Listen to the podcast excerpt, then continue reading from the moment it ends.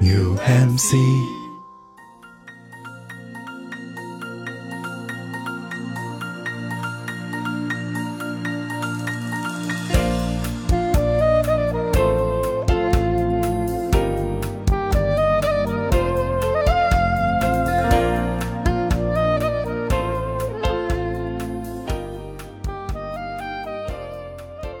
甜不腻，三分祛病。这是由宇宙模特公司带来的人间急症治愈播客，祛病三分糖。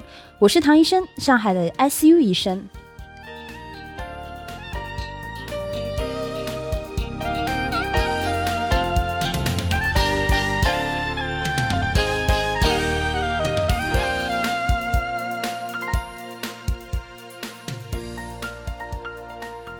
期节目呢，我们就不那么垂直了。我们想，我想说一些我真正想聊的一些话题，然后想跟大家做一些分享。然后，因为我前段时间出了一个很严重的车祸，就是元旦的时候，嗯，就是走在人行横道线上，是缓慢的龟速在走，但是就飞来横祸，被一个嗯网约车司机撞了，还是挺严重的，还破相了，额头缝了八针，卧床也养了很久。但是呢，虎珀相依，因为之前是高强度的一个工作的一个状态嘛，然后给了自己一些真正调养生息的时间。养完病之后，康复了之后，就是跟我的精神导师和他的朋友家人们，就是有一次相会，然后去了香港。然后本期呢，我请来了我一个刚刚认识的新朋友王基凡。但是我们虽然是刚刚认识，但是就感觉像认识了十几、二十、三十年一样。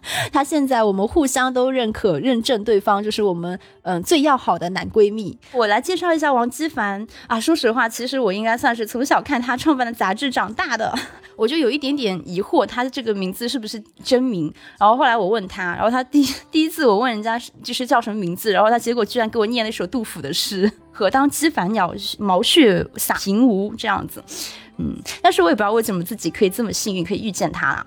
然后他是一个很著名的乐评人，然后是 Rise 的主编，哎，你看，所以我真的是看的杂志长大的小孩哎。然后是华语音乐的传媒大奖的评委，嗯，我想想你还有什么 title？前城市画报的记者，然后也是前南方都市报的记者。来，我们欢迎我的好朋友王基凡。你好，Leslie 唐医生，还有去病三分堂的所有听众朋友，你们好，我是王基凡。嗯，刚才那些 title 都是虚的，其实最 最真实的的身份就是嗯 Leslie 的男闺蜜。我们聊了很多，虽然认识其实也就短短一个多两个月的时间，但是有时候就有点像那个。张敬轩的一首歌名《灵魂相认》，有的人可能就是注定会碰见彼此，并且会聊很多跟其他人没法聊到的东西，也可以帮你。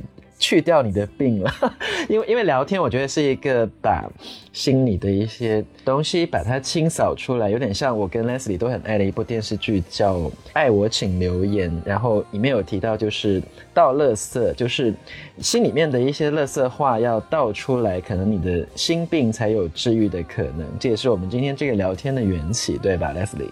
是的，没错。哎，怎么讲？我觉得是相互的，但是我没有想到你还要 Q 这件事情，就显得很肉麻。那既然已经这么肉麻了，那我要讲这个人真的很离谱。就是我们第一次见面的时候，我们就是聊到桌上其他人都已经离开了我们桌，就聊天聊到插针都插不入。然后那天其实我们吃宵夜，我第一次跟人家吃宵夜吃到六点多，其实我两点钟就跟朋友说，嗯，待会儿你就送我回酒店吧，我好困。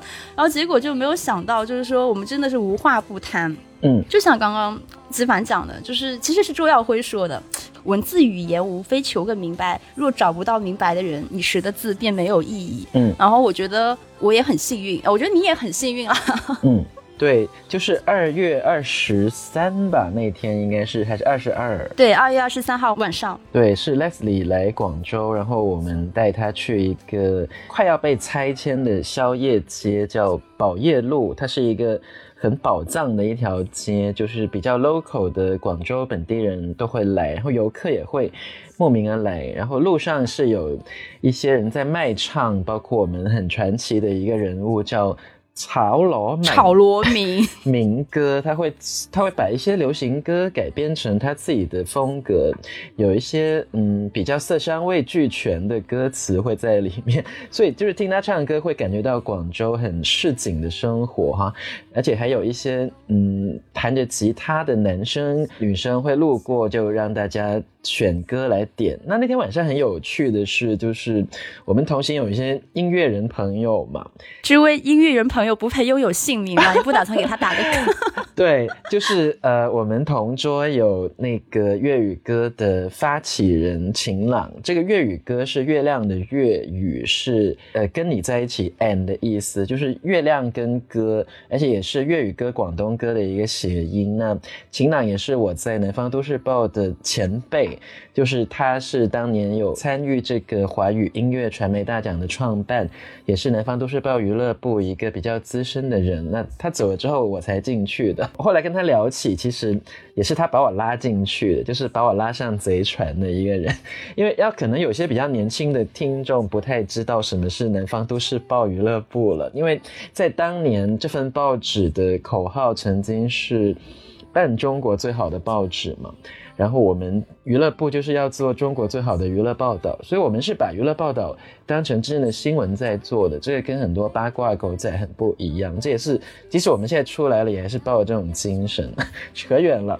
那那天同桌还有另外一位填词人韦谷谷老师，那他正好也是很爱弹吉他，然后所以就是看到有人有有卖唱的人路过，然后他就拿了一把吉他，然后他弹年度之歌，然后。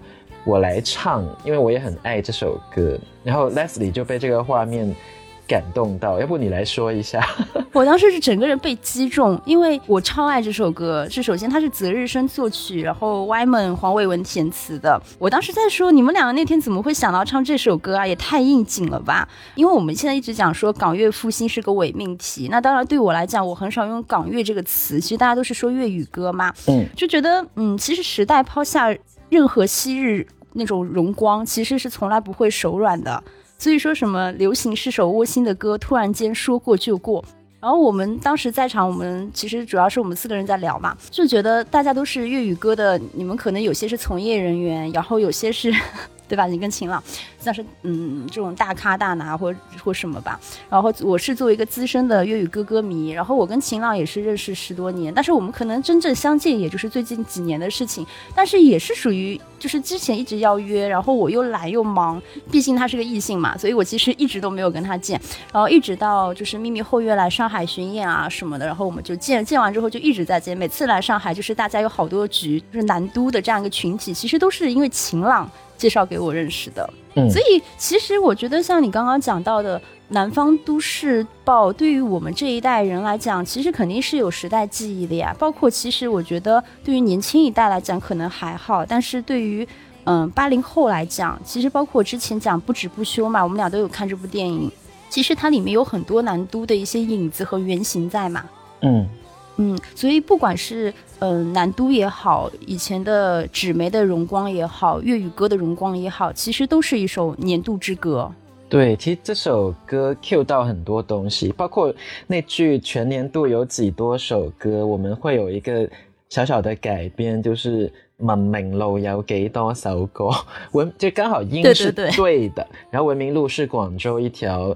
呃，非常呃出名的街道吧，刚好也在我住的地方附近。然后它其实以前也是一个很有书卷气息，很多书店啊，很多跟文化有关的单位都会在文明路。你见到草罗明的感觉是什么样的呢？因为你之前只是听说过这个人，但没有没有真正见到他。我好没有见识哦，我完全不知道这个人哎。就是其实我一开始，因为我们两个在聊天，我是听到韦谷谷就是 Q 到说明哥，然后我第一反应还以为是明哥，你知不知道？是以为是黄耀明，然后多听了两秒钟之后，发现不是，哎，就感觉是很 local 的一个像初代网红一样的角色。嗯。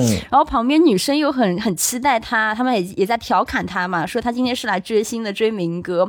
然后后面就是你跟秦朗也有跟我科普嘛，包括后来事后我也问秦朗，他说其实是。这个人很厉害，他是从上上世纪八十年代就已经开始出道了。然后说当时是为了边卖边唱，就是买一份锣，然后唱一首歌这样子。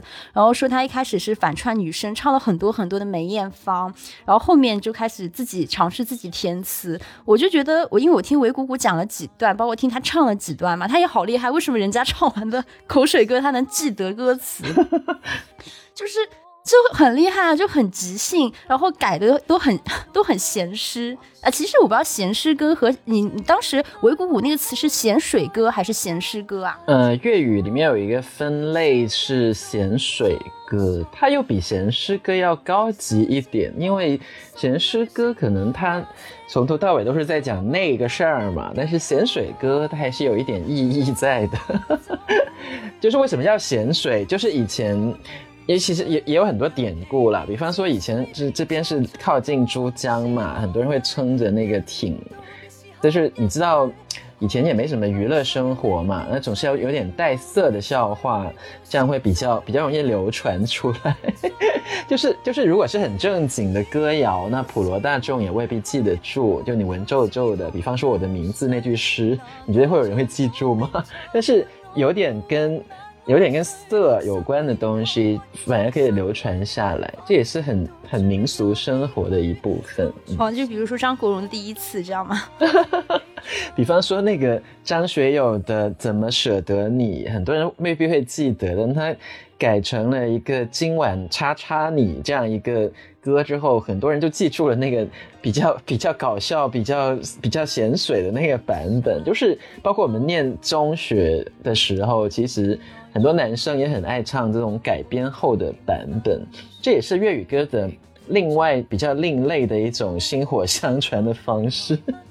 因为太文绉绉的歌词，普通人未必会记得住。对，那民歌当晚唱了一个水瓶座，可惜我是水瓶座的的的改编版，我记得你是笑到不行，对不对？大家有兴趣的话，我可以在去病三分堂公众号把那个视频都放出来。应该会被剪掉吧？会被删掉，因为比较色情。没关系，先放再删。不会啊，我觉得粤语就是保护色啊。嗯，就是后台的人也未必知道吧？我真的像 B 站上好多粤语，真的就是保护色。嗯嗯。然后说炒螺明还很厉害，他后来在广州还开了一场自己的演唱会，是。然后参加了很多很多的综艺，是。其实我相信每个城市都有这样的一个传奇人物，我们都是把他当成那个类似香港九龙皇帝曾兆才先生一样的图腾。就是你说到一个城市，你会想起一个这样的人。那如果上海，你觉得会是谁呢？就是这样的一个图腾的话，因因为我觉得就是这种人，他们就是嗯，每天很坚持在做一个事情，然后大家都把他们当成是。很过时的一个符号，但其实它又一直存在着。包括九龙皇帝每天在写那些大字，然后那些毛笔字，等他不在了之后，人家大家才发现原来这么值得珍惜，是香港一个很重要的文化瑰宝。其实草罗明这些也是，就是很多人会看不起他，但是最后或者历史会给他一个公断，就是这个人原来是很能代表一个。城市精神的这样一个人物，嗯，那我想起来上海的话，就是有一个，嗯，我忘了他的名字，就是一个光头，然后一个胖子。留言评论区可能会有人想起来他的名字，因为太久远了。但是据说这个人到现在还在，嗯，上海一号线上到处的宣讲他跟宝钢集团之间的恩怨，搞笑耶，这个也特别，所以其实。改了这个好像是一个一个谐音，一个好玩，但其实它背后也有其他的意思，就是，呃，在广州很多我们经常说是文化沙漠，但是还是有很多好的东西从这里。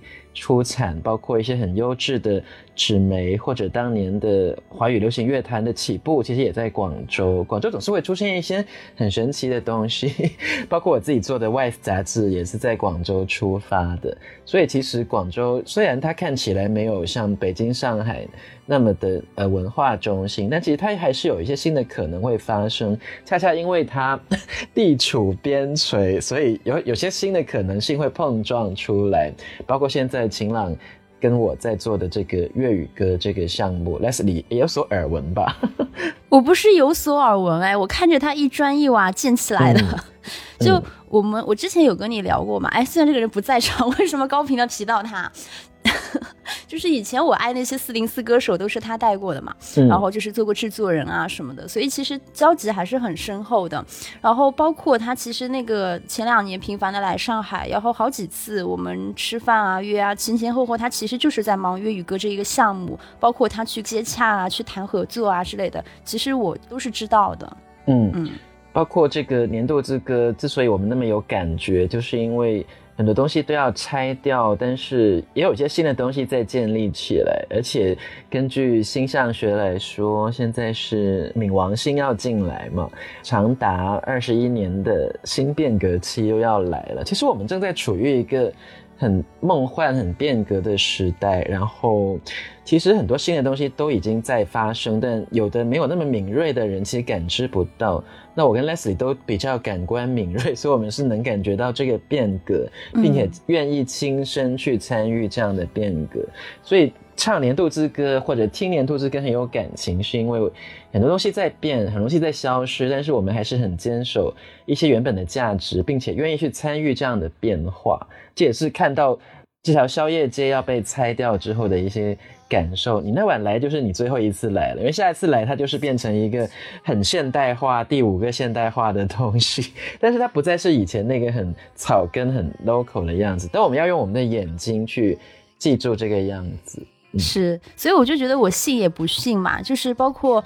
你 真的，我们二十三号晚上吃完，然后我就是到香港的时候，就是我们从认识那天起，我们几乎就每天都在隔着一个几个小时的时差在聊天。然后王基凡就立马给我发发一个链接过来，说你知道吗？你刚刚吃完二月二十七号宝业路的夜市街，他们就收到通知说要拆掉了，然后一个月之后要撤场。对，这个是我们吃的那个晚上。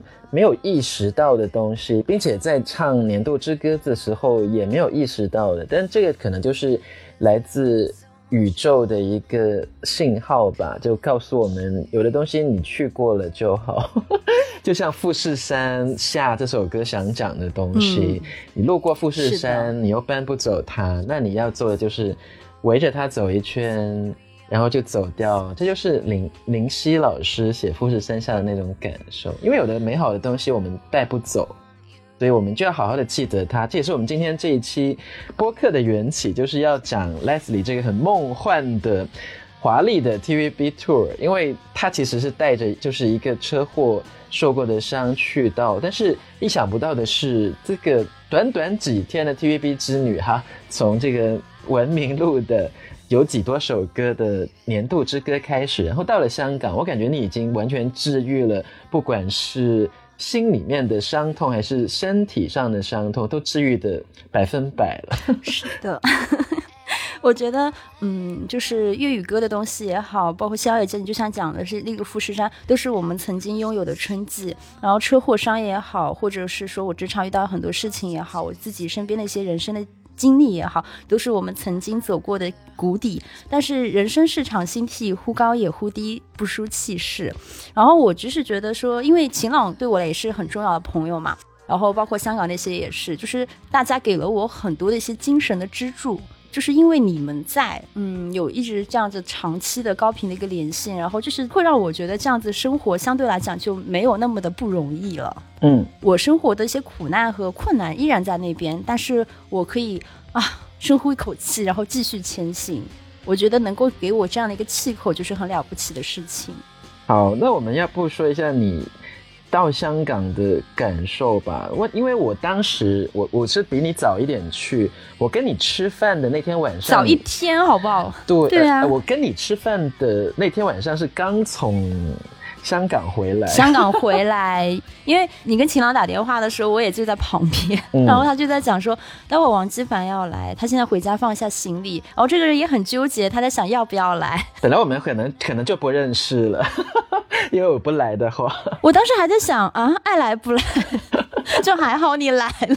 对，因为因为很累，刚从就刚下高铁，然后从火车站到家，但后来又觉得嗯要去一下，可能就是命运的安排。对，就是为了认识我。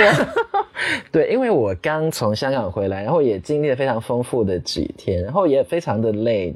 但我想说的不是这个，是说我刚到香港的第一天，就是眼泪就突然出来了。就是当我踏上了 西九龙高铁站的那一刻，因为都一切都很熟悉，但是又很陌生。三年疫情没法去这个比较心爱的城市。我不知道你有没有这个感觉？我当然有，因为我其实是一九年十月底的时候，我是先啊，又是因为一些职场困境，然后就被七七邀请过去过生日嘛。然后当时候很快就要过年了，过年的时候大家就讲说，哎呀，那你再过来过年吧。然后我到时候到到我工作室啊，跟大家一起团拜啊什么的，啊，我肯定就很期待啊。你完全可以想象，就是我有多期待，以及我当时错过了什么嘛。嗯。然后其实我机票、酒店都已经订好了，是大年初一的，就。很很气，然后就是当时就疫情来了，然后当时其实我不怕被留置在就是。机场或者是任何任何的事情，或者是封城，你其实我当时觉得封城不是不可能，但是我没有特别怕这件事情。我当时是两个点，第一就是我怕我去飞机上，因为它传染性很强，那个时候是跟现在还是不一样，它现在再强，当时更强，而且很很凶险嘛。然后我很怕我我死不要紧，但是我不要在飞机上感染上，然后传染给他们。然后其二的话，是因为当时就是还没有讲要援鄂，但是这个风声已经起来了，然后我其实就还蛮想援鄂啊，或者是能。能够帮助到别人，做尽一个医生的本分。然后当时我是觉得说，它其实是类似非典，然后只是上海其实当时没有那么的肆虐嘛。觉得那嗯，今时今日遇到这样的事情，而且我对当时我的预期，我没有想过它会经历三年半这么久。我以为是像非典一两年，或者是当时这个时势好转了，可能就好了，或者是说，我也没有想得过会封城，没有想过香港和澳门会会，你懂吗？就直接断掉。这个都是始料不及的，然后我当时就是在大年初一的前一天，年三十的时候给他们打了个电话，我就说我不去了，就讲了我这样两点的一个担忧和顾虑嘛。然后阿姨还跟我讲说，那你的点到底是在哪里啊？如果你是担心传染给我们，没关系啊，我们也不怕。然后反正你到时候你在酒店，我们到酒店来看你也可以啊。就是我很感动，但是我又觉得没有必要。所以你知道，因为有这样子的一个契机，其实我跟阿叶不是中间没有见过面，因为他之前你知道吗，拍《隐娘》，然后来横店拍，然后在上海的时候，嗯，他包括下面导演啊什么来上海，就是有叙旧，就是他们除了跟公司那边的人有一些开会，其他我们吃饭什么都在一起。包括阿爷爷来上海隔离，我也是帮忙买一些日用品啊，帮忙跑跑腿啊之类的。嗯，就是彼此之间都是那种心安理得的，可以接受，就是哎，可以指使你干嘛。包括我。嗯，一九年去过生日，是阿爷亲自给我车接车送，你知道吗？我其实全程都很心态很平等，很也很冷静。但是我当时满脑子就是想着辛晓琪，就是当时接受采访的时候在讲说张国荣做他的司机，然后带他去吃饭。然后我觉得我当时的心情其实跟辛晓琪是有点类似的，但是我是真的比较平静。然后你想错过了这么多之后，我们再一次在香港这个地方重逢。哦，这种感觉是完全不一样的。就是出了机场之后，来到那个门口，就是整到呼吸到香港街头空气，就感觉一切都回到了二零一九年。嗯，科普一下，可能有些人未必看过他的电视剧，他就是一个呃香港 TVB 很厉害的一个监制，他跟周旭明是一个黄金搭档，他们曾经做过很多优秀的电视剧，包括像《金枝欲孽》《天与地》等等。嗯。但是你是怎么认识这么厉害的人的？这个问题应该很多人想问。就是我觉得认识一个人其实很简单，难的其实是 keep in touch。我觉得这个事才是最最难的。嗯，因为我觉得人与人之间的关系，其实你不说脆弱吧，但是真的是流动的，不由人的。嗯，而且你的每天的时间是固定的，你分给谁，就相当于有些人你就是会牺牲掉，最后的时间还是会留给。最宝贵、最值得跟你分享你生活片段的人，你在说你自己吗？你在说我和你之间吗？肯定是你生活中很重要的一个人。嗯，对他使我成为了一个人格相对比较健全的一个大人。嗯，我其实现在嗯没有跟他很高频的会聊天，就是我中间有一度会觉得，明明每次见面或者打电话的时候，就觉得大家都很亲啊，就像家里人啊，像父女一样，但是他。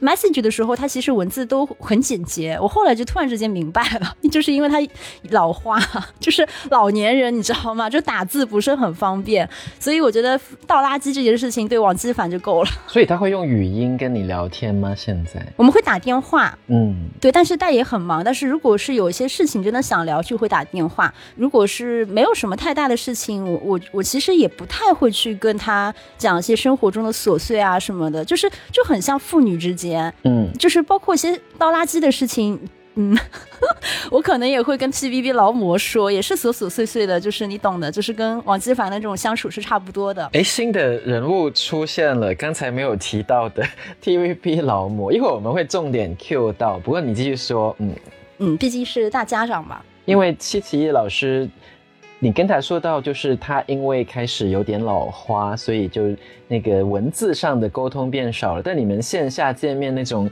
感觉还是非常的温暖如左西。那其实我觉得这个也很有趣，也很去病三分糖。因为老花是我们每个人都必须要面对的状况，包括每个人的身体的一些变化，可能。有时候早上起来发现精力大不如前，或者是突然觉得眼睛开始模糊，或者是觉得极重的东西好像没有以前那么厉害了。就是每个人的身体每天都在感知不同的变化，这也是我喜欢听去病三分糖的原因。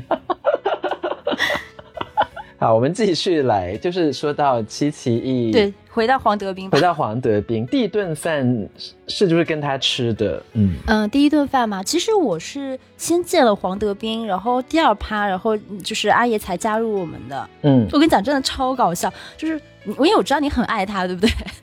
对啊，我我还在上海遇到过他，就是珠光宝气的尤日东是我最喜欢的他的角色。对，谁能不爱尤日东啊？哦，我真的好爱珠光宝气的高长胜跟尤日东这一对，就不一定他们俩要在一起，但是他们两个之间那种情感的流动真的是哦，太绝了。拍的太好了，要给七七一个掌声。对，也是 TVB 难得非常正面的去拍这种不不太一样的情感吧。因为因为一般来说涉及到类似的题材，都是会是用比较负面或者贬损的态度去拍。那其实阿蔡还非常厉害，在他的几部戏里面，包括《珠光宝气》还有《Fall in Love》，都是用一种很客观的态度去看待。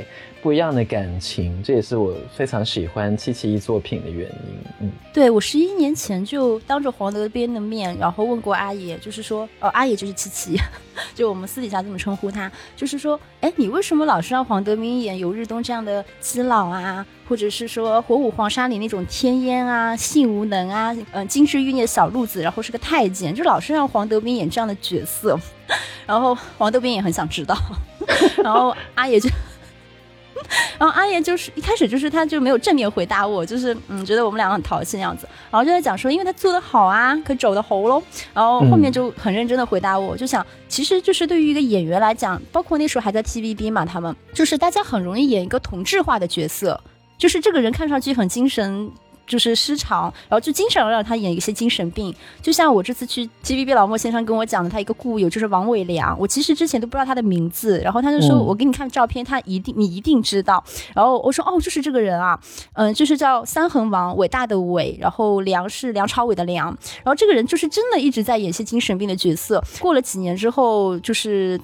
他就真的就是精神失常，并且离开了这个圈子也好，其实现在就是下落不明，不知所踪。然后，嗯，就是我朋友跟我讲嘛，说他有一次在路过，就跟朋友去吃宵夜，就看着王伟良对着一个垃垃圾桶在那边跟他谈心，然后他觉得这种情境之下也不太好意思去跟他打招呼或怎么样，他就是很心酸的就走开了。那一顿饭之后，大概过了两三个小时吧，再回到街头，发现他还在那边，就是对着那个垃圾桶在那边谈心。而且这个人是你身边的一个同事，那种真的是还蛮击中的。包括到后面拍戏，他状态就越来越差嘛。嗯，就比如说他跟郭峰对戏的时候，就会说，比如说那那场戏，他跟我讲说是峰哥要拿刀捅他，还是要还是要打他，然后他会突然之间情绪很激动的跟峰哥说：“你把我打死吧，你把我杀了好了。”就你想一定会影响到你整个剧组的一个氛围，那你之后谁敢用你？那我们当然不讲这么极端的情况之下，你一个经常一个演一个同质化的角色，包括强奸犯啊，或者是傻子啊，或者是冲动警察啊。那其实这样的话，对于你整个演员的一个成长来讲，其实没有太多的好处。所以他就经常会给他一些比较复杂的一些角色让他来演。当然，就是 当然这个什么性无能什么也是我开玩笑的，只是说啊，也确实会给了黄德斌很多一些复杂的角色和机会。对，都是很难演的角色，并且我觉得有点把他。精神去世吧，这个世是那个势头的势，因为因为不管你那个太监呐，或者同志啊，或者是性无能，甚至他之后很多在七七的戏里面的角色，都是有类似的感觉。因为黄德斌看起来就是一个很 man 很。正常直男的形象，但是把它放在一些不同的处境当中，你就会看到男性比较脆弱的那个部分。这也是可能其他监制没办法去开发黄德斌的原因，就是你用黄德斌，他就是一个硬汉嘛。但只有七七一把他用对了，他也是看到了这个男权社会里面男生也有脆弱的部分，这也是黄德斌在七七一作品里面很大放异彩的原因，我是这么觉得。然后他在你面前也是很特别，因为你们三年没见之后，他第一句话讲的是什么？板色好吗？哎呀。他没有跟我说话，他全程冰块脸，就是不理我，然后低头回信息。那我也就没有理他，我也没有跟他打招呼。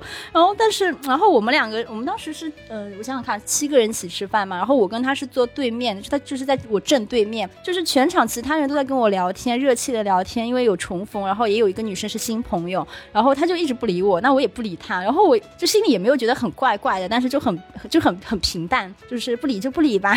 但是当另外一个好朋友就是跟新朋友来介绍我的时候，他突然之间就插嘴，然后跟人家指正，然后我就大怒，来准备班不信我，你说你为什么假装不认识我啊？就大怒，然后大家就大笑，然后就说，哎呀，可以分享还敢个啦，就是他这个人就是这个样子的，你不要理他就好了。然后黄德斌自己也就笑了嘛，然后他还跟他们讲说，哎呀，我认识他的时候他还在读书呢，就这么十一年了，年少无知的歌词啊，时间好恐怖，嗯。可爱，对，他超可爱的，但是他其实没有你们看到他荧幕上的这种什么那么强的性张力啊什么的。对，反正他他就是这样子一个很老实，然后他是我认识的香港人里面语速最慢的。嗯嗯，这还挺可爱的。然后我觉得他其实还挺内敛的，就是比如说，嗯，其实说实话，我觉得他的这种反应，我其实。也是没有遇到过的。一般来讲，我们久别重逢啊，什么你或者是真的不记得了也就算了。但是他是记得我们每次见面的，因为有朋友问他说：“哎，就前三年前 Leslie 来上海过生那次你在不在？”然后他就说：“哦，那次我不在，我在韩国。” 你知道吗？就是我默默的在那边喝冻柠茶，然后又被默默的击中了啊！你记得？对。然后他也记得说，哎呀，那次他跟欧阳震华、万绮雯来上海演那个《纸飞机的天空》舞台剧，然后我们有见面什么的啊，你记得？就是包括每一个细节。我我在街上遇到他，就是那一次吧。他排完练，我记得是在剧场附近，就他没有去。打车或者干嘛，就一个人在走路，然后我也不敢去打扰这个艺人，就看到他一个人很安静的在上海的街头上走路，这样子 就觉得，嗯，就像你刚才说的，就是一个艺人在镜头下的很生活化的状态吧，嗯。嗯，因为我觉得他们就是普通人、正常人，嗯。对，因为有可能我有对比吧，因为我们都是正常吃饭啊、什么聊天啊、打球啊之类的。然后，但是我在嗯《金枝玉孽二》剧组的时候，我是看着就是他们很多很多粉丝，包括纸飞机的天空那次也是，嗯，就也不是 SD，就是有黄德斌是有什么粉丝后援团的，你知道吗？好激烈啊！大家好热情，好疯狂啊！然后我就会看得到这种差别。就你不要讲黄德斌，我跟劳模先生出去，我们这几天不是一起在吃饭看电影嘛？然后他其实也经常会被认出来。成年人其实你他认出来，你可能就点头微笑也就过去了。然后小朋友就很可爱，就跑过来说：“哎呦，hello，谁谁谁叔叔。”这样子就和他打招呼，就很可爱。对，所以你就是一直在这些议员朋友旁边吃饭，你也你也变成了议员朋友。我没有，我不配。因为因为唐医生长得很像明星，你知道吗？没有啊，你不要造谣，就是不要因为这是个音频节目，然后就在那边给我立一些虚假的人设。我万一有什么线下见面会怎么办？可以可以，一定要有。那所以你当时是有提到你的伤疤吗？跟德斌就是有有有，因为是这样子的，我其实去之前我没有跟他们提，我就跟老母先生就是在事后临出发之前轻描淡写说了一句：“哦，我忘了告诉你，我元旦的时候出了一场车祸。”但是我现在已经好了，你看我都能够来见你们了，我已经好了。然后见到面之后，就是嗯，那那个那个朋友就肯定会当着黄德斌的面就说起这件事情，问我那个伤口到底在哪里啊？哦，因为我当时有一点小小过敏，包括你见我那天有点小小的过敏，我的伤口就淹没在这些过敏之下了，就是在。嗯，左侧额头当时是缝了八针，但是其实是有疤痕的。呃，黄德斌就很就是突然之间就是抬起头嘛，他不是开始冰块脸吗？不认识我吗？然后听到这个事情就就是还是蛮关心，就是抬头问我嘛。我就指着额头上的伤疤跟他们讲说，我当时有多么的理智，有多么的冷静。就当时外科医生一边在帮我清创消毒，然后我忍着痛还在那边自我体格检查，然后跟警察还有那个肇事司机说，嗯，我当时应该没有骨折，没有脑外伤，没有内脏。损伤，我觉得已经是万幸了。然 后，可能因为我当时过于就是讲这段的时候太兴高采烈了吧。然后他突然之间就笑了嘛，他说啊，那你是不是缝针也是你自己缝的呀？哎，对着镜子这个样子缝，还在那边指手画脚，好气。所以就是你可以很云淡风轻的说起这个伤，也是因为在德兵面前吗？还是说你当时已经过了这个坎了？哦。我还好，我真的不是。你想，我是一月七一号车祸的嘛，然后 你要看我当时的血腥的照片嘛，就是我们因为那个肇事司机有点问题嘛，所以就是当时医生有帮我拍照，就是说万一有以后有什么事情，你可以做个记录，有个证据这样子。然后到一月七号的时候，就是我跟秦朗另外一个共同好友就是梁海源先生，就是我三分堂真正的第一期的嘉宾，对，嗯，就是大家可以去看我们第三期。我们聊了黄子华，然后这些，嗯，我怎么怎么我怎么这么爱跑题啊？然后当时他就是邀请我，这个演出很棒哦，就是叫《坐在角落的人二》，真的很精彩，值得大家坐着轮椅瘸着腿去看。我其实中间已经提前，就是刚刚出车祸，大概二号三号，我就跟海源发信息，我说我可能去不了了。然后结果到七号的时候，我发现还行，然后我们另外。跟海源那个共同好友就是来我家里接我，然后我们就还是瘸着腿去看演出了嘛。然后那看完演出，我们就是售后跟海源有吃宵夜。然后当时他就有问我说：“哎，你对这个疤到底接受到什么程度？”嗯，他也很有趣。我当时因为为了遮丑，然后其实伤口当时还挺大，但是我贴了一个大号的一个创可贴，就遮一遮嘛。然后又是长头发，然后他指着那个创可贴跟我讲说：“哎，你看上去还可以耶，这个疤也没有很严重。”我说你隔着创可贴是怎么感受到？但我觉得他可能是安慰我了。然后我就说对这道疤能够接受到什么程度？然后我就说嗯，不留疤最好，就是因为当时皮肤已经碎了，然后肉已经烂掉了，然后你缝了七八针就很难不留疤。所以说留也没有关系，反正你怎么也回不去了，我也不会介怀。而且现在办法又那么多。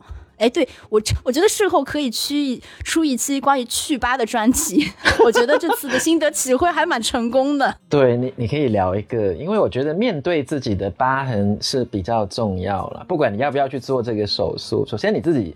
要去感看那个疤痕，不管是表面上的伤痕还是内心的伤痕。嗯，是的，我但是我是比较能直面和接受这件事情的。你想，我一月七号就已经可以兴高采烈的跟海源他们 讲我当时车祸的一个细节。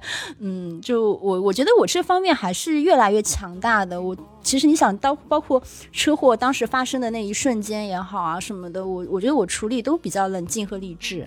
嗯。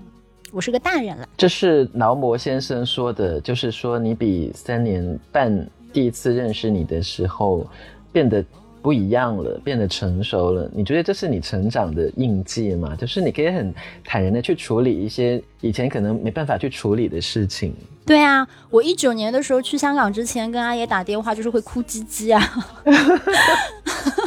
然后现在就完全不会，因为比如说我跟他们有的时候会还是会接到一些工作电话嘛，然后就当着他们的面突然之间用国语，然后语速很快的讲一些就是医疗上的一些事情，然后挂了之后，然后但当时他们也听到一些事情嘛，然后就会问我说，哎，你没有跟我们讲哎，然后我说，哦，因为倒也不重要啊，他说不是重不重要，你都可以跟我们讲啊，如果你有这种困扰啊，会有事情，我说，嗯，怎么说呢？因为这件事情现在既不能让我快乐，也不能让我困扰，就是。工作就是工作，所以我就觉得这件事情既然影响不到我，就不值得拿出来跟你们聊。嗯，为什么要浪费我跟你们之间的这些时间啊？嗯而且甚至都不是一个会倒垃圾的一个事情了。嗯，它就是影响不到我了。嗯，所以你跟他们会有一种报喜不报忧的关系吗？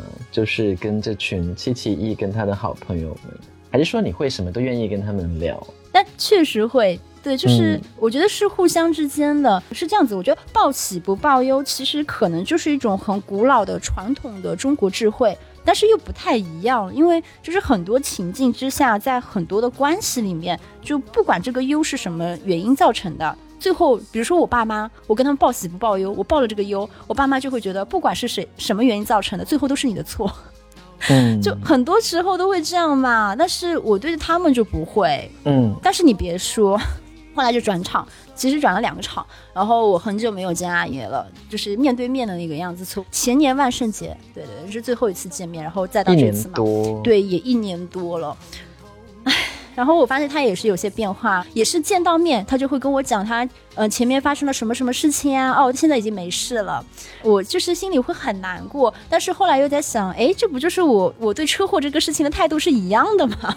嗯，哎，你知道吗？我出了一个车祸哟，但是现在没事了。是，就是你通过这个事情再次去去想清楚自己人生的一些关卡吧，因为我觉得你也在思考一些要变，但是你还没有想好要不要去变，包括你之前跟我聊的一些事情。因为要变需要付出很大的决心嘛，但有时候就是命运突如其来，就像一场车祸，是你猜测不到，要迫使你去做出一些变化的。那它其实也是一个契机，可能发生的那一刻，你会觉得是一个身体上或者心灵上的伤害，但我们隔了几个月之后去看，它也也可能是命运的一种提醒吧。我是这么去看这个车祸的。你知道吗？我的紫微斗数里面有提醒过我，就是被这辈子可能会出一次车祸这件事情。嗯，真的吗？他是在车祸前说的吗？两前年说的，哦，那就是躲不过嘛，这个事情。嗯，是的。血光之灾应验了就好了，否极泰来。对然后当时还有朋友安慰我说：“哎呀，这个车祸肯定是替你挡了一个很更大的劫呢。”我在说那是挡了一个多大的劫呢？嗯，就是经过这个事情，你才会有这么华丽的 TVB 之女啊！你还没还去了对着维港喝红酒，对不对？就是啊吃完饭之后，因为因为吃完饭之后的摸住酒杯底傾偈才是才是一顿饭的灵魂。我觉得那个时候大家都很放松了，就寒暄完了，可能会到了一个比较涉及心灵层次的话题。是的，而且维港好美。其实那是第三场了。说到这个，我就是给阿爷有看嘛，就是小姑娘，就是给我给三分堂画的画。哎，那个小姑娘叫 Amy，然后六，然后我当时就在想说，哎，这个谐音是艾米流吗？但是我觉得她 可能她本人不知道这首歌，然后我当时也没有说。嗯，然后也给阿爷讲了，就是说大家给我写的小作文啊什么的。然后我就跟他讲说，就是十一年前我和他说，他影响和改变了我很多嘛，嗯然后使我成为了一个更勇敢、更独立、更坚定的人。那当然，我和他的相处从第一次见面开始，我的心态就是很平等的，就是他是我的精神导师没有错，他影响了小时候的我太多太多，但是我们是平等的，就是第一次见面就是这样子。然后我就跟他讲说，十一年前就是他影响了我很多嘛，但是今天我也收获了很多的一些反馈。当然，就是我我也开始有影响到别人呢，嗯就是当然不能跟他相提并论啦，但是也是小小的正反馈呀、就是我也很开心，然后对大家也很感恩嘛。然后他听了也很开心，然后就觉得说比十一年前听到我那么说的时候更开心。是这个挺感动的，因为你是透过阿爷的影响，你去成为现在的自己，然后你又不知不觉间影响更多的人，透过这个节目，这是一个连锁反应，很妙哎。嗯嗯，对，但是他的输出肯定是更加强大，而且是有深度的嘛。嗯其实他没有跟我本人讲，是劳模先生跟我说的。他说啊，真的吗？对的，是劳模跟我讲，阿爷其实，嗯，他跟黄德斌一样，就是这一点上，他不太不太会跟我直接表达，就是夸你呀、其实从来没有的。我每次都是第三方跟我说的，或者是明明我在场，然后他对着第三个人说。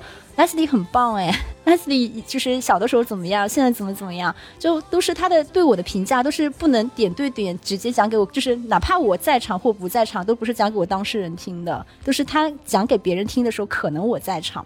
然后劳模先生就在讲说，嗯，当时我也在上海啦，他是私底下有一次可能就 Q 到我了，就说他其实剧里面有很多的输出嘛，但是你你也知道他的收视率其实大多数都不是那么好。像《创世纪》收视率就很差嘛，然后《火舞黄沙》《天与地》就更不要提了，对吧？但是是事后很多年，你看 B 站上经常有什么二零零六年打卡、二零一六年打卡，然后二零二三年打卡，就是大家不停的会去回望，然后会有很多的吸收，因为。阿姨是走的很快，很走的很前面的一个人，然后他就觉得说，我当时那么小的一个年纪，然后他的输出被我能够吸收到，完完完全全的吸收到，他都是很高兴的。就是他对我其实也是觉得，嗯，挺难得，挺珍惜有一个就是这样一个忘年交的存在。对，我觉得蛮蛮神奇的，很像香港这个城市会发生的一个都市童话吧。很多人喜欢一部剧，未必会。会去认识这个剧背后的人，但 Leslie 很幸运的是，他走进了这群人的生活，并且自己也活成了里面的一部分。这个是我对这个故事觉得最最有趣的地方。就是他拍过妙手仁心，结果我成了妙手仁心本人。就是 就是他们。就他们有跟我讲，就是说，你知道，比如说我昨天值班，然后我凌晨十二点多还是几点啊？还是一两点，我在跟王姬反发信息，我说我快死了，我真的快死了，就是又熬夜，然后又很痛苦，然后压力又很大。对，其实理智上的医学判断，我是觉得他肯定是没有事情，然后我对症处理就好了。但是我会有一些内心更严重的一些判断，就是你懂吗？就是值班就是这样，医生就是这个样子的，因为那种感受就是在那里嘛。就是还是挺挺熬人的，说实话，然后睡眠时间真的太少太少了。对，因为妙手仁心里面有一个角色是蔡少芬。Jackie 唐姿唐医生，唐医生就是你本人。对，然后他们下了班就是去就是酒吧啊，Happy Hour 啊什么的，就是生活跟工作是完全可以平衡的很好的。就可能因为我在就是很小的时候就在看这种东西，所以当时我又对大陆的医生是什么样一个生存状态，我其实没有一个很明确的认知。但是我心目中就觉得医生就是应该这样子，就是像包括像清风那个角色一样，可以一边做医生，然后一边在自己的。纸媒也好，就是播客也好，就是可以讲一些自己想说的话，包括医疗的里面的一些就是体会也好什么的，嗯，所以我其实本来带入的是清风，真的吗？林保怡，对啊。就说到林保怡，就是二十五号，就是到港第二天，然后我我蹭了林保怡的会籍，去了九龙木球会，就传说中就是 TVB 里面只有会员面味儿才能 进的那种餐厅，也是阿爷他们带我去的，嗯，还有他姐姐啊、好朋友啊什么的，然后那边就出现了一个新朋友，嗯，我也不知道为什么见了这么多人，还有这么多新朋友，你真的很梦幻呢。反正这人以前也是，嗯，七家班的一个摄影师，他就是跟我聊了很多。然后那一整晚，因为我说我买不到黄子华、林海峰的舞台剧的票，就因为这个事情就聊聊聊，就聊了一整晚的舞台剧。然后后来他突然之间就问我，问问阿姨，哦，对我在跟别人说话，然后他在问阿姨，也说就是问我是谁，就突然之间聊了半天，就突然间想起来这个人是谁，然后。我就听到阿姨跟他讲说，哦，他是上海的一个朋友，然后是个医生，他就很惊讶，你知道吗？首先他以为我是一个在香港工作生活多年的一个上海的小姑娘，而且以为就起码是同个圈子里面的人，结果没想到就是八竿子都打不着，竟然是个医生。然后他就问我说，哦，因为我上班下班真的是两个人。就是他们看我接工作电话和放下工作电话，哎，突然之间就换了一张脸和另外一个一个声音，他们说声音都变掉了。所以刚才说到这一晚上都是在讲你面对当医生的一些苦与乐，还有一些困境嘛？他们能共情到吗？因为毕竟他们不是做这个行业的，应该能共情吧？因为已经十一年了呀，我讲了十一年，怎么样都能共情吧？从头说到尾，因为他们把我当成小孩。就是你对于你的小孩，他跟你讲一些工作的苦，就他们不是不是那种爸妈，就是会讲说，哎呀，工作就是这样子的呀，同事就是这样的呀，上级就是这个样子的呀，嗯，那你换个工作，东边老虎吃人，西边老虎也吃人，他们不会的。那天我不是说嘛，就是蹭了林宝仪的会籍，然后那个新朋友就问我说：“你怎么会要学医啊？怎么会想到学医啊？”然后我当时就 笑了，我说：“就是因为林宝仪呀。”就是那个时候看《妙手仁心》，因为我知道你对这部剧也超熟，就里面有句台词，就清风说的：“有些人学医是为了名，有些人学医是为了利，有些人可能是为了满足家人的期望和自己的一些梦想，但能不能是为了病人本身而成为一个好医生？反正我是一直在这么坚持着做下来。包括我第一次认识他，但是不是第一天的事情了，我们吃饭。”然后包括他还跟德斌讲，就是我有拿奖学金啊什么，因为当时我还在念书嘛，就像德斌说的还在念书，还没有毕业。然后我说我一毕业就要转行，我不要当医生了，根本就是跟妙手仁心不一样。这是我开玩笑的，就是我就是对这个医疗制度啊、体系啊，其实当时就已经有认知。我想毕业就转行，我不要学医。我觉得医学就是一个很实用的常识，但是我可以不做医生本身。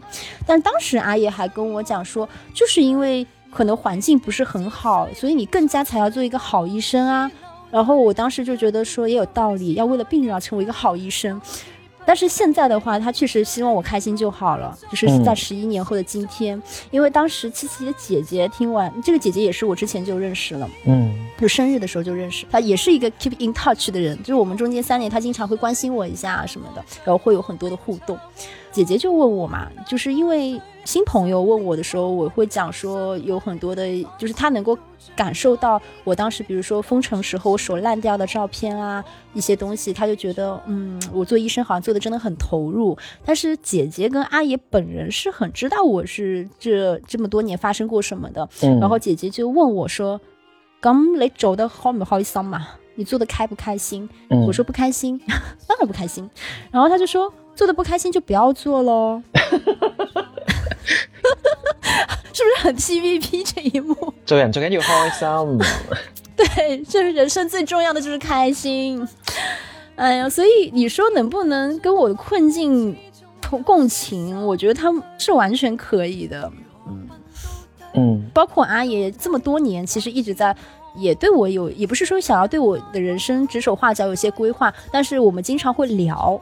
就是我不会为了一些鸡毛蒜皮的事情给他 打他电话什么的，但是我们每次电话什么的就是高质量的，嗯，包括一些政策上的事情啊，乱七八糟的一些规划，他都会就是就是还是会就是起码就是说希望我人生会变得更好，嗯。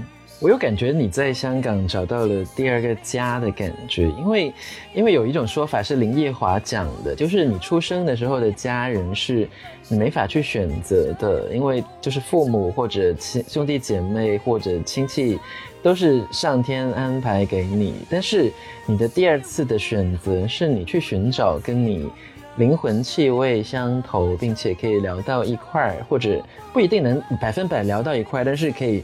理解到你，并且给你提出一些意见或者建议，就是就是像你跟阿七，或者是这群人，或者是我吧，还有其他劳模先生等等，就是一个你自己去主动的行为去选择的家人，是另一种意义上的多元成家。是这个样子，对的，对的，对的。我也经常会跟别人讲，就是说朋友是自己选择的家人嘛。但是你就像讲大林，他前面有很多很多的一些条件，所以其实并没有那么轻易的宣之于口，就是不是每一个朋友都是。你自己选择的到家人这样子一个地步，尤其是对方是男性，然后而且是直男，然后我是一个对就是对男人的戒备心也好，分寸感也好，就是就是女生都还会蛮谨慎的嘛。但是我觉得他们真的就是我的避风港。嗯，所以就是要去相认对方，信任对方，并且成最终成为像家人一样的存在，还是很需要一些。契机跟命运的安排，包括你是因为林保怡的角色决定成为医生，然后那天你是拿着林保怡的会籍就去进了这个 这个 club，所以整个事情就很奇妙，你懂吗？就是那种最后变成了一个圆的那种感觉。对，是的，就很妙，因为嗯，就是我蹭了，就是嗯，是七喜一他们就是借了他的会籍嘛。是，但是当时那么巧，就有朋友 Q 到了这样的一个学习的契机，就是真的是给了我一个气口，就是讲到了林宝仪，因为其实阿爷都没有听过我讲这段话。希望他能听到这期节目。那可以直接跟林宝仪讲啊，因为林宝仪也不知道。还有就是讲到朋友这个话题，就是其实我们生活中关系再好，我觉得。生活中可能有太多不自洽的朋友了吧，相处起来可能有的时候还是会不免有点小心翼翼。因为我是一个边界感和就是对男人的戒备心还蛮强的一个人，嗯，我觉得跟他们相处就不会，因为给了我足够多的安全感，而且他们都是情绪很稳定的成年人，然后我们就不需要刻意的去经营、磨合和妥协，嗯这个我也觉得是很舒服的一个原因。当然，我觉得这也是双向奔赴，因为我也知道他们对其他普通人是什么样子嘛。嗯嗯，我跟你第一个晚上就没有边界感了，这句话听起来有点奇异。就是我们在宝业路的晚上就快速的卸掉了这个边界感，是因为一部电视剧对《爱我请留言》的相认。哦，又好妙哦！《爱我请留言》监制陈耀全，Andy 先生就是七七一的徒弟。对，这个又又绕回去阿爷身上了。嗯，真的好好笑，但是真的很巧，就是嗯，哎，我们刚专门为《爱我请留言》开一期好了。这个必须的，嗯。里面女主角叫如初见，然后它里面有一个男闺蜜，就是叫王子祥。对，刚好我也姓王啊。王基凡就一直都很肉麻。王基凡就是在第一天晚，嗯，是吗？就认识没多久，他就开始很肉麻跟我讲说，我是他的如初见，他是我的王子相。然后我后来发现，他还不只是我的王子相，他也是我的宋柳娟。嗯，听到这里不知道我们在讲什么的，我们就先不展开了，就是期待我们就爱我请留言专辑吧。我们到时候具体在里面讲一些新人物。好，期待。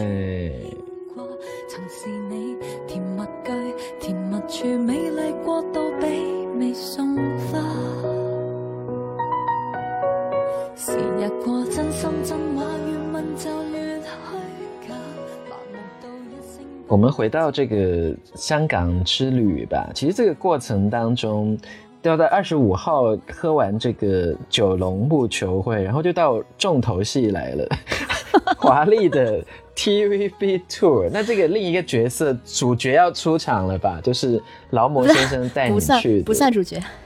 不算主角，就是一个朋友，就是一个七家班的一个好朋友。好，然后好，因为我是看我是看 TVB 长大的嘛，就是包括王基凡，就是大家都是 TVB 儿童。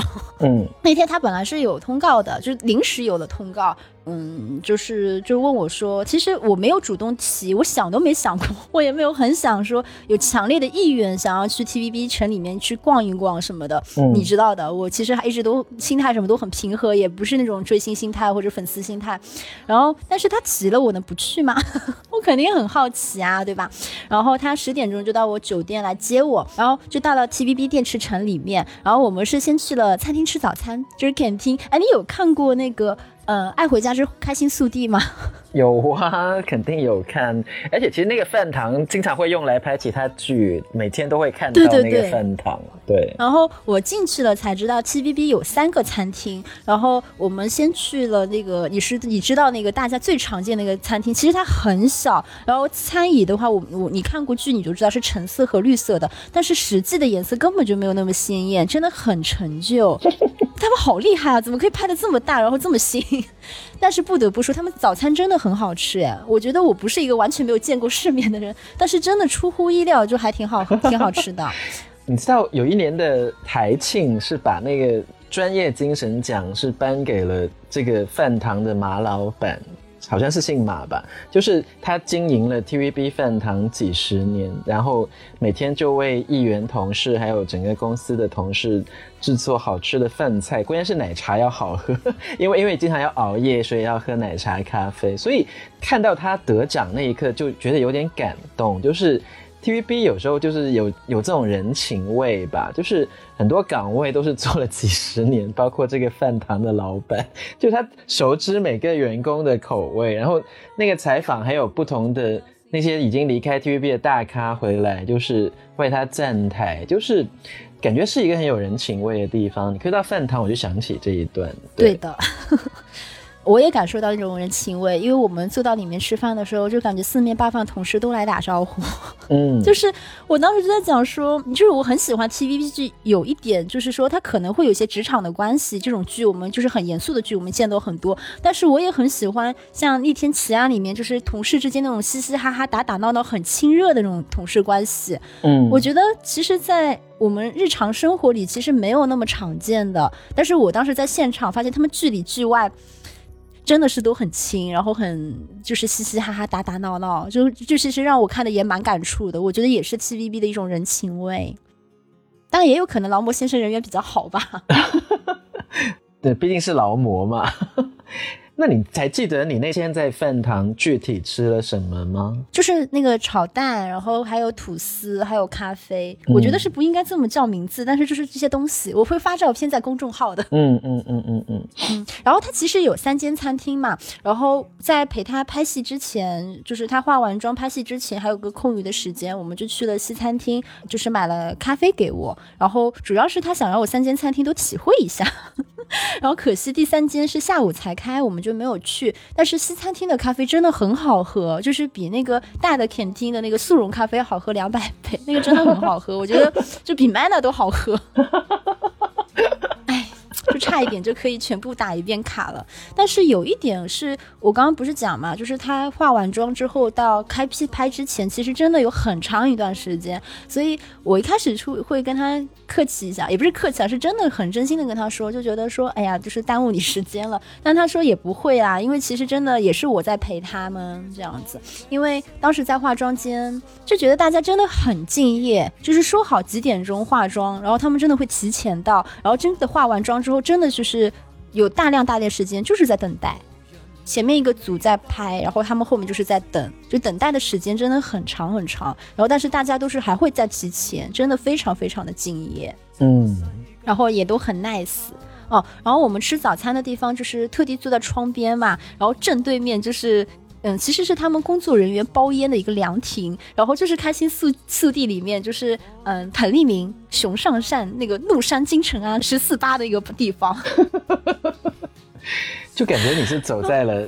每每一个戏经典的 moments 的出现的那个画面里面，你也成为了画面的里面的人。我当时是很平静的，但是每次走就是走过一个地方，我就会跟演员朋友这样讲说：“哎，这个就是十四八的地方吗？”他说：“对呀。”然后他说：“哦，其实只是大家平时用来包烟的一个小凉亭而已。” 然后大家并不会在那边休息，就还挺有趣的啦。然后我们就后来去拍戏了嘛，然后就是在明初街跟古装街，就很熟悉的一个场景，你知道吧？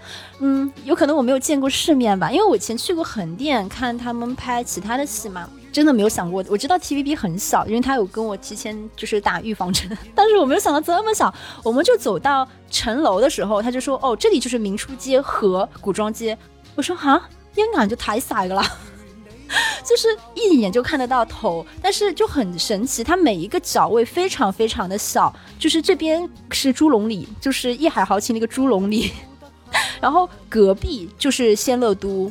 然后我就当时我就说，那你们演员真的很厉害啊！你就是每一个就是走位要走的非常的精准，而且 TVB 的摄影师也很厉害，他们可以把这么小的一个场景拍的这么这么大。对，因为我们看剧的时候觉得猪笼里其实很大，我给你看照片，你就看到那个猪笼里真的就这么丁点，就是大概几个厕所这么大，真的很离谱。那个教堂也是，那个教堂一海豪情，就是我们两个最爱的。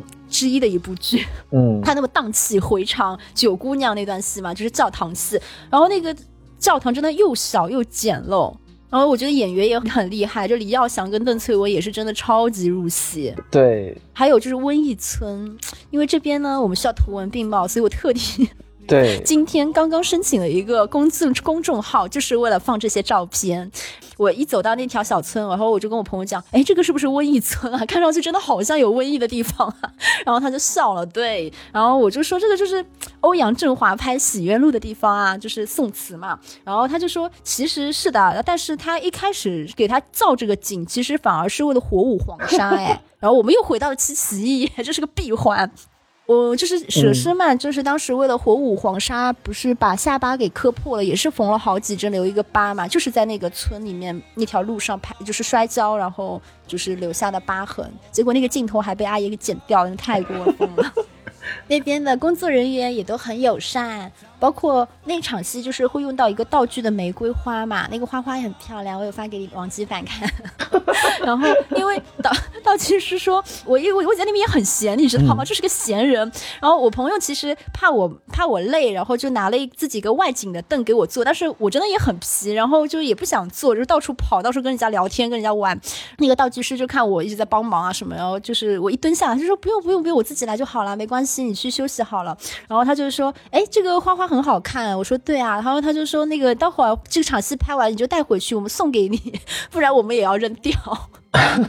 嗯，所以所以你进到那个教堂的时候，你的感受是什么样子？因为会想到那句那些很经典的对白嘛，就是两个人之间并没有直接说我爱你，但是每一句对话都是在讲我爱你，就是九姑娘跟醒哥之间这种。没有没有讲出口，但是不言而喻的爱情，我觉得是《金国枭雄》两部最厉害的部分。他没有直接的去讲“我爱你”，但是每一个行为、每一个动作、每一句对白都是在讲，而且是在在那样的大时代背景下。这也是为什么我们这么喜欢这两部戏，因为他讲中年人的爱情。结果就说绝了，就就没有戏可以超越《巾帼枭雄》在我心目中讲中年人的爱情。对，嗯，是的，而且他们两个之间其实我很喜欢，就是手榴弹假的手榴弹的那一段，然后他们两个其实也很有《爱我请留言》里面那种见不到也是陪伴的那种感觉。嗯，我喜欢的是这种就是。不用去讲要对方怎么做，你是看眼神就知道怎样配合对方。这种就是叫一个眼神，对方就知道你想干嘛，然后就自动去配合你。这也是在爱情或者一段关系里面很难得的，因为互相要非常有默契才能做到。就包括去探监。就是在那个日本军官金刚面前要演戏的那一段，真的就是这样，因为你你们两个人没有默契，怎么去演？根本没有排练的时间呐！一一巴掌扇过去就要开始来了，这一段我觉得也是超棒的。那段绝对是封神啊！包括金刚出 出字幕那段，对。然后我觉得一方面，我一直都觉得是因为九姑娘跟醒哥本身就是两个人格很健全的成年人。当然，醒哥他有一个一个性格的一个变化嘛。另外一点的话，就是他们两个之间那种默契，其实说实话是百分之九十九点九的人无法达到的。对，他就是像两半苹果各自抛向了无核他方，但是他们两个相遇了。这个本来也是小概率，所以他们可能五十年之后再重逢，但是我们就会觉得相遇了就好，哪怕他们重逢之后可能也过了没几年吧，他们两个因为也已经就是老病相催，然后先后就离世了，然后我们也会觉得这个故事是在我心目中是圆满的，尤其是最经典的就是看日落的那一段对话嘛。嗯，将来我走的时候，有边个喺个天度等我？我行先定你行先？如果我行先嘅，咪我等你。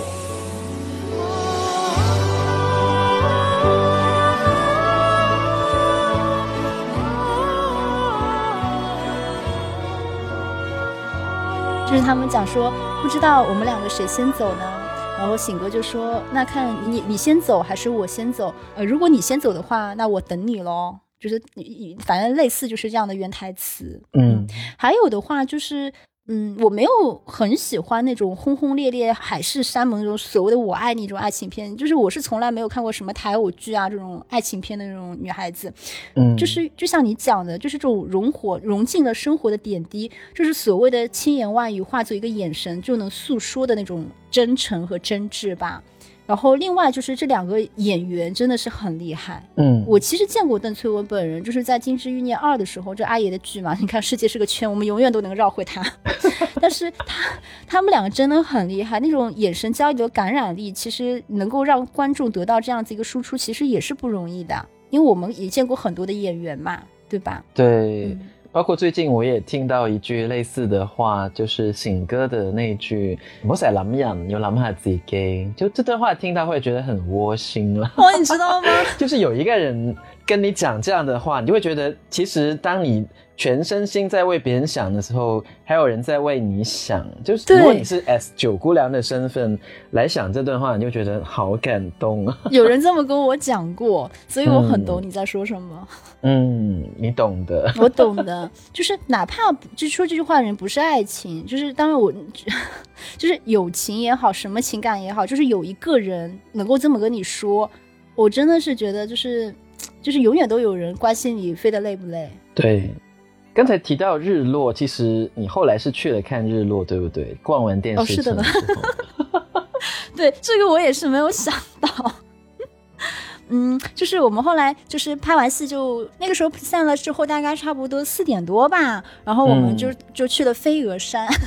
他以前就他就他问我嘛，呃，你有没有去过飞鹅山？我说没有啊，我说我其实每次来香港都从来不是游客路线，每次都是 我我像我一九年是七夕本人车接车送嘛，然后这次也是有朋友车接车送。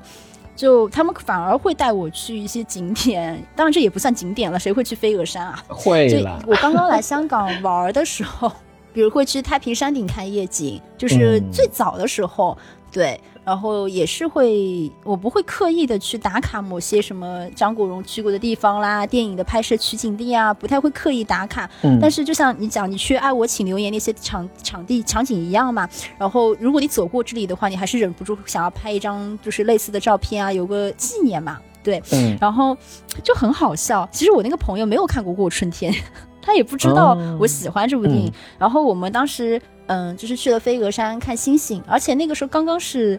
呃，三星连珠之后的第二天、第三天，就基本上还是能够看到。所以你看到了三星连珠？对，刚刚就是月亮、金星和木星，就是连成了一条直线。但是那天的直线没有那么那么直了，因为已经是第二、第三天了，但是还是直的，就也很神奇。反正他给我讲的嘛，然后确实，哎，真的是一条线。然后我们还去看了日落，嗯，看看夜景什么。然后我们就拍了一张夜景的照片嘛。我当时就跟他 Q 了一句，我就说，哎，过春天就是在这里拍的，因为我很喜欢这部电影，就包括我们之前有聊过他绑手机那场，就是最好的情欲戏之一吧，我觉得。但是他其实没有看过，然后我是回了上海之后，我就突然之间就想到这个飞鹅山，然后我又把过春天再看了一遍，然后我就截了一张图，嗯嗯，然后当时因为有别的事情，然后跟朋友在聊嘛，然后结果我突然之间把那两张照片放在一起，就是我给你看过那张对比图。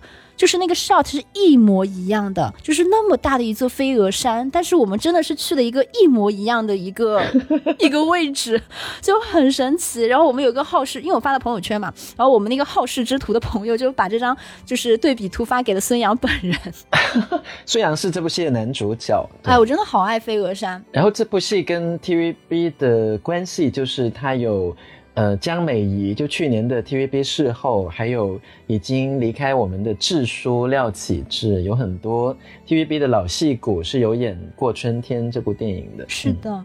过春天里面其实飞鹅山出现了两次，第一次是孙杨一个角色阿豪带佩佩去的嘛，然后就说哎呀这是我们的秘密，就是怎么怎么样。当时我我和佩佩的感觉是一样的，这个街头小混混居然他因为他是不信命的嘛，就是坚信万事就是要靠终须靠自己，然后居然也会追着流星许愿。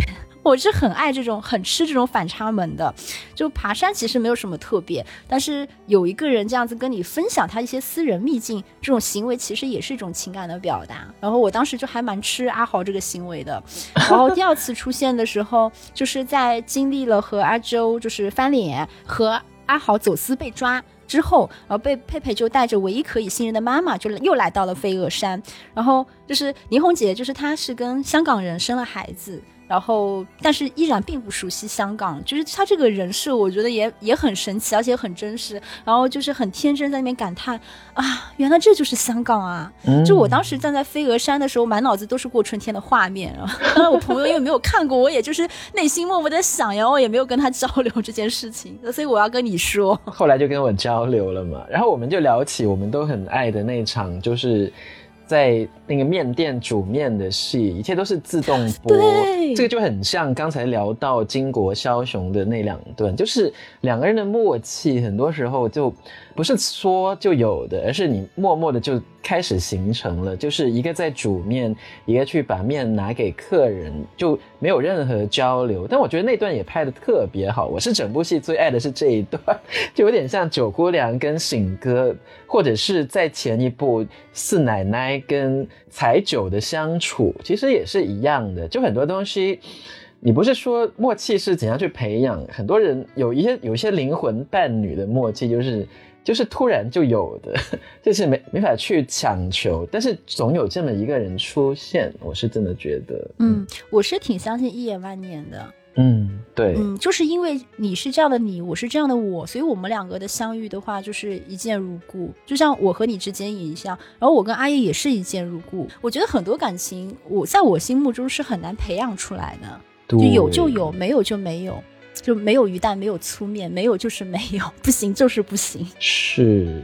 那去完飞鹅山之后，你还有想起有没有一些电影是在这飞鹅山上面取景的？我想到的是一个典故，是陈奕迅在访问里面说的，就是他年轻时候的娱乐节目，就是因为那时候年轻人也没有没有的上网嘛，他们就会跟几个男生去飞鹅山上，因为飞鹅山会停满很多在车震的那些豪车嘛，他们就会去偷窥那些豪车。然后偷窥在车震的人，这就是那些呃十八岁、十九岁的男生会做的事情。因为上飞儿山很多时候都是在偷情，在车里面，然后陈奕迅就会去偷窥这些偷情的人。这个故事我觉得很有意思。反正我朋友也跟我说了，他说来飞鹅山通常就是两种，一种是来偷情来车震的，第二种就是来自杀的。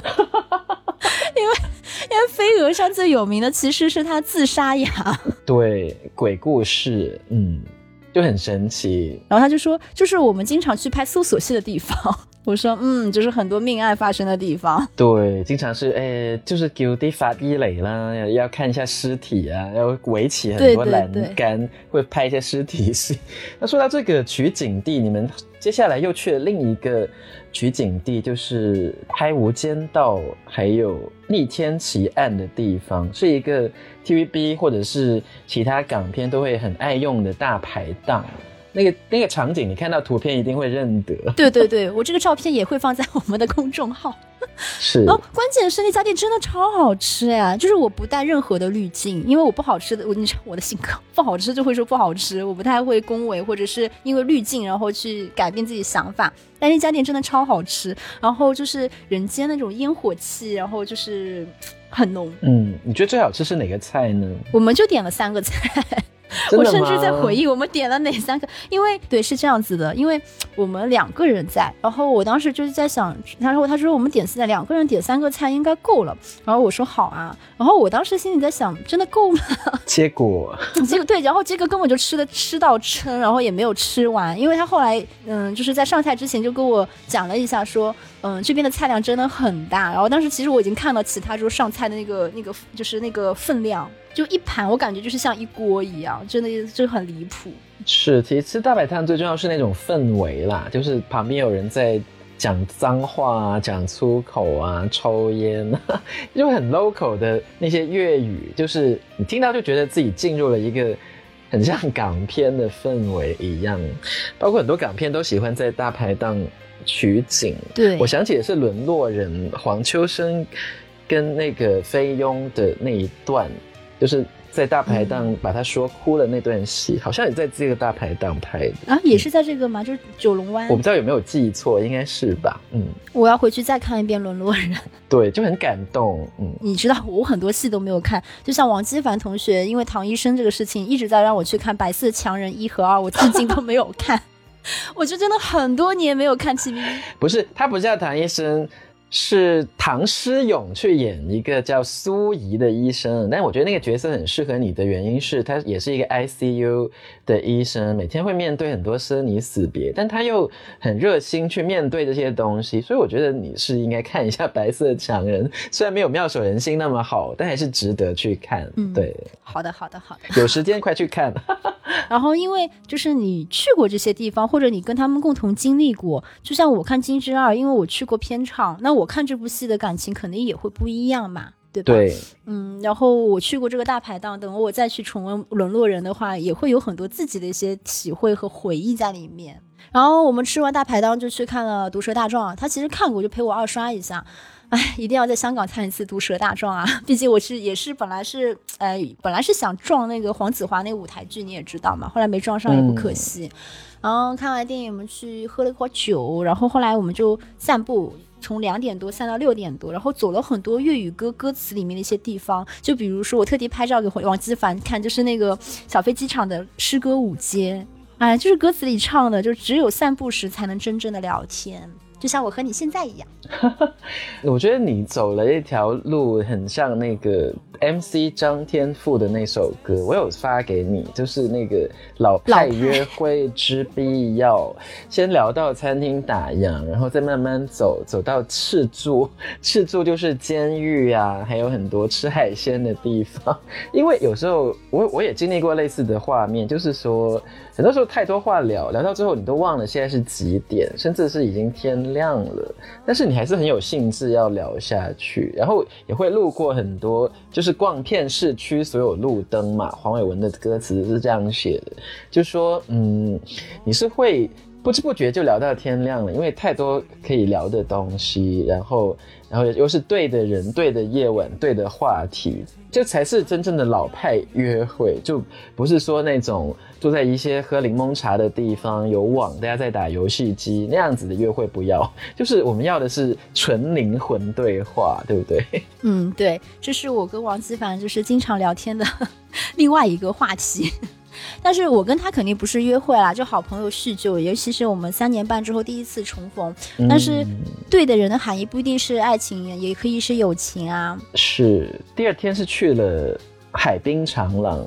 将军澳那边，对不对？对，对的。那天就是因为也是睡到下午，然后我们去去了将军澳海滨长廊，也是一个很 TVB 的地方，大家看到可能也会很熟悉。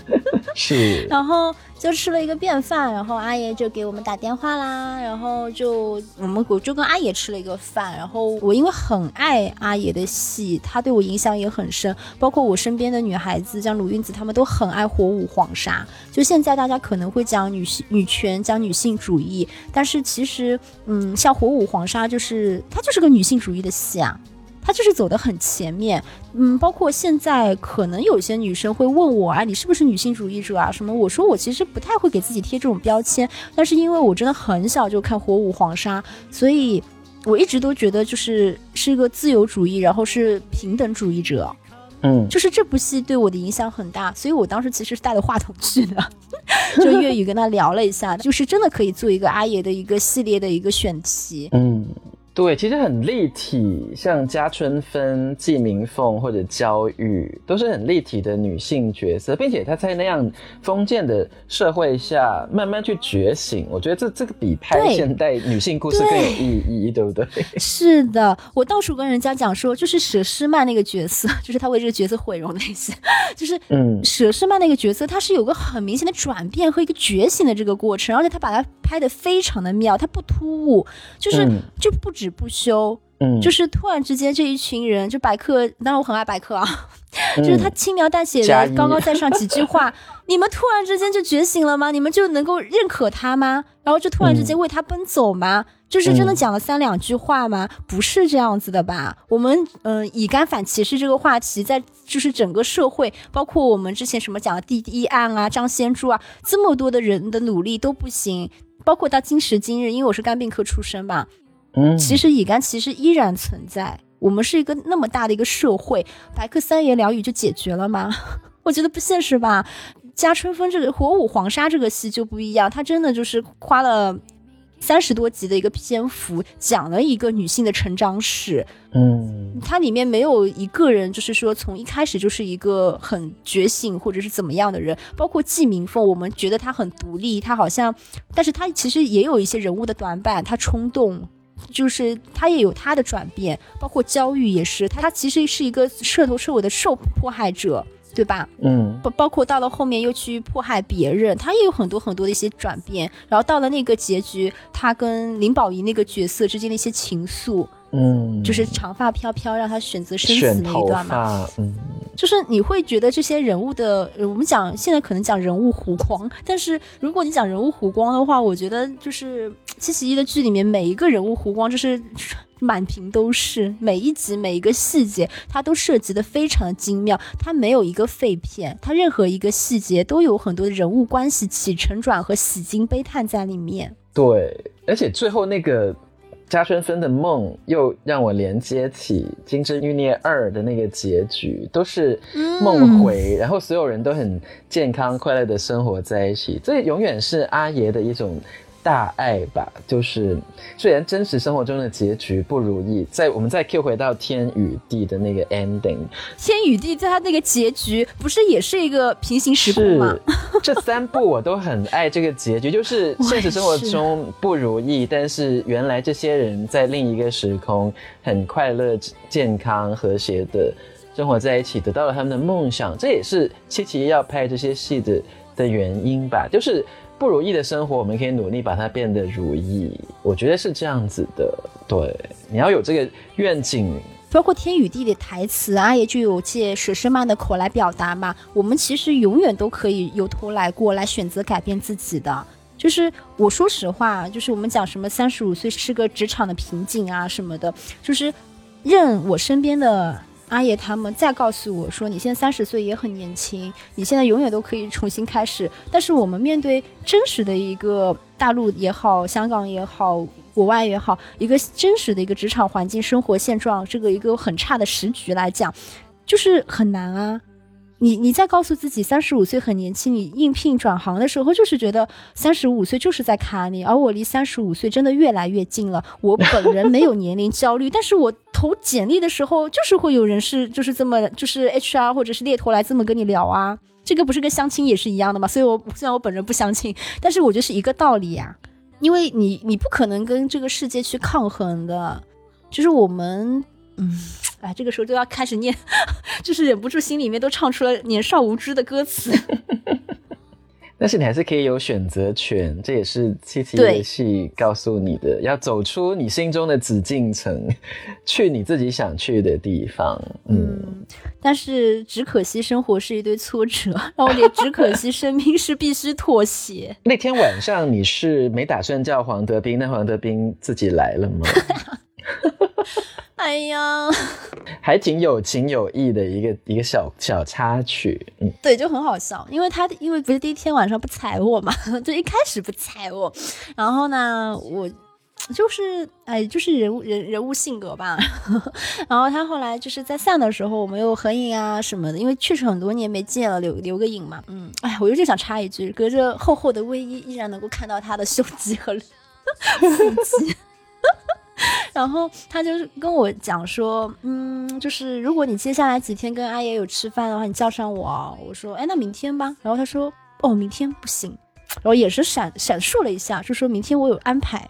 我说，哦，好的，那再约。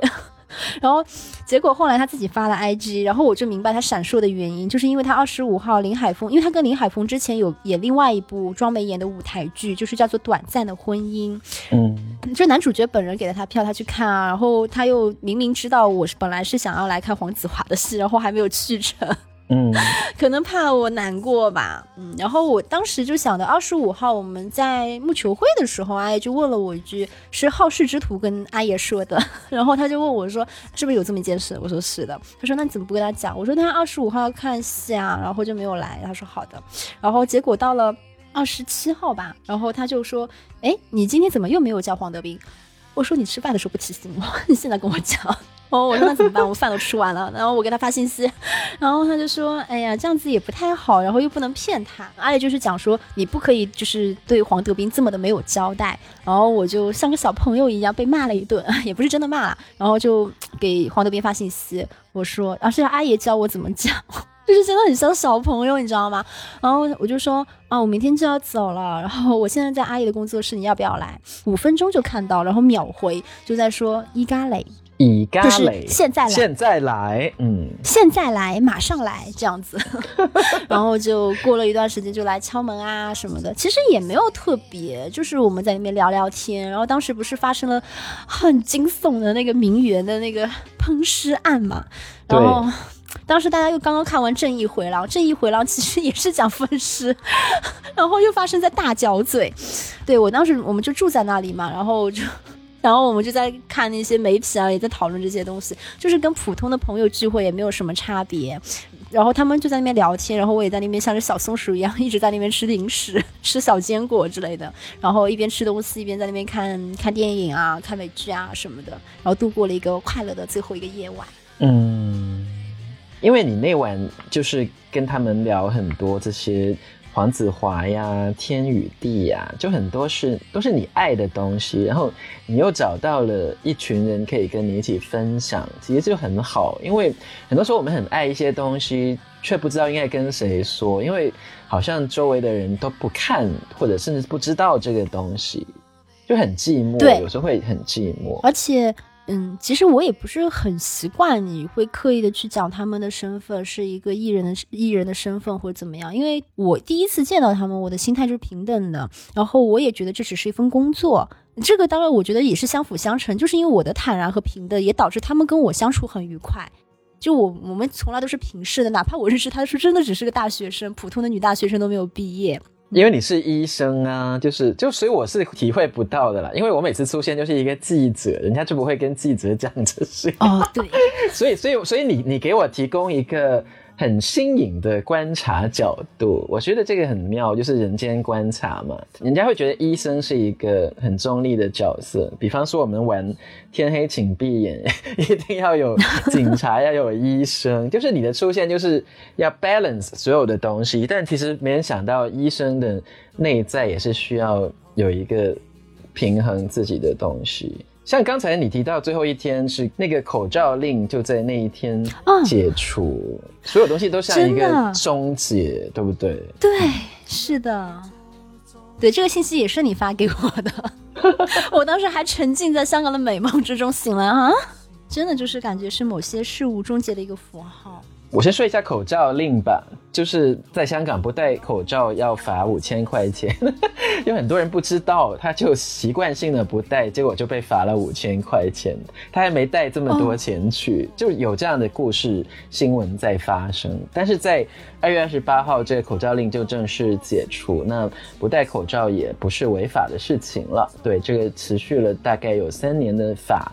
就在那一天宣布要解除，很多东西就是突然落幕，猝不及防。从我们一开始说的宝业路到这个二月底的口罩令，包括现在三月底宝业路要拆迁，还有很多我们熟悉的食物都要消失，像我们粤语歌的那个舞台也被拆掉了，就很多东西都是在消失，但是你还是要往前走，像年度之歌写的一样，嗯。但其实就是这样子的，你每次走在人生的十字路口，可能你也没有意识到这是一个十字路口。你日记上沉闷的一天，可能其实真的就是风云诡变。嗯，所以我们就珍惜能够开心快乐的每一刻吧。TVB 的對白就是做人最緊要開心。你阿媽生你出嚟係想令你開心啊嘛，唔係令你唔開心啊嘛。嗯，是的。嗯，那回头看整个 TVB 之旅，你最大的得得到最大嘅得着还咩呢？嗯，哦，是这一次我很真切的意识到，就比如说我会担心黄德斌跟我客气客气，就是你吃饭叫我，我以为他跟我客气客气，我不觉得他跟我假客气，但是我会有这样一个想法，我我跟九句人嘛，我怕麻烦到别人嘛，但是我这次的话，我就觉得哇是双向的，就是能够心安理得的去接受他人的一种爱和好，我觉得其实一种极其不容易的事情，尤其主要是对我而言是极其不容易的。就是你看，我跟秦朗关系其实挺好的嘛，但是我们第一次见面的时候，我对他也是有，哎呀，会有点拘谨啊，然后很小心，就是不是说很小心翼翼吧，就是也是比较客气啊，就很怕麻烦到人家啊这样子的。但是现在我跟他讲话就很随便。嗯，就是七加班，我就觉得说，只有他们才会给我这种安全感，是那种润物细无声的在对我好，是那种不会让我感到患得患失的爱。嗯，当然也是用了十一年的时间，我才能够确认这份爱。然后每一次见面都会比上一次更好，就是包括我回了上海，我跟你也在讲，然后我也是跟阿野在讲，我说，哎，就是明天要上班了，就是那种盛大过后的巨大的落寞感，嗯，但是不管怎么说吧，就是今天的我完全可以自然的做到心安理得的接受他们的爱，也可能是因为他们给我的爱足够多。然后阿野当时给我的回复就是说：“那你早点来，多点来。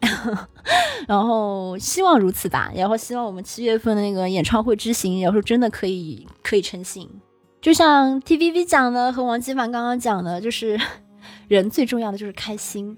然后黄子华也说啊，就开心的时候做自己，不开心的时候鬼上身。那谢谢好朋友陪我 干嘛？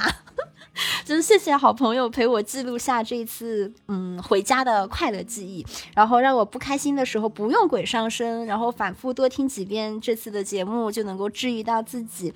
我也想记录下来，然后分享给大家，希望大家也能接受到这份快乐。冬天该很好，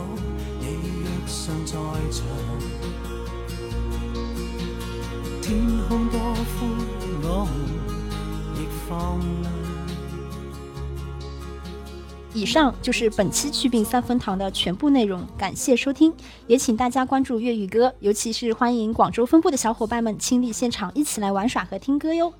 另外，你在小宇宙、QQ 音乐、网易云音乐、汽水、Apple Podcasts、Spotify、喜马拉雅搜索“祛病三分堂”也都可以找到我们。希望大家多多订阅收听，支持我们。以上。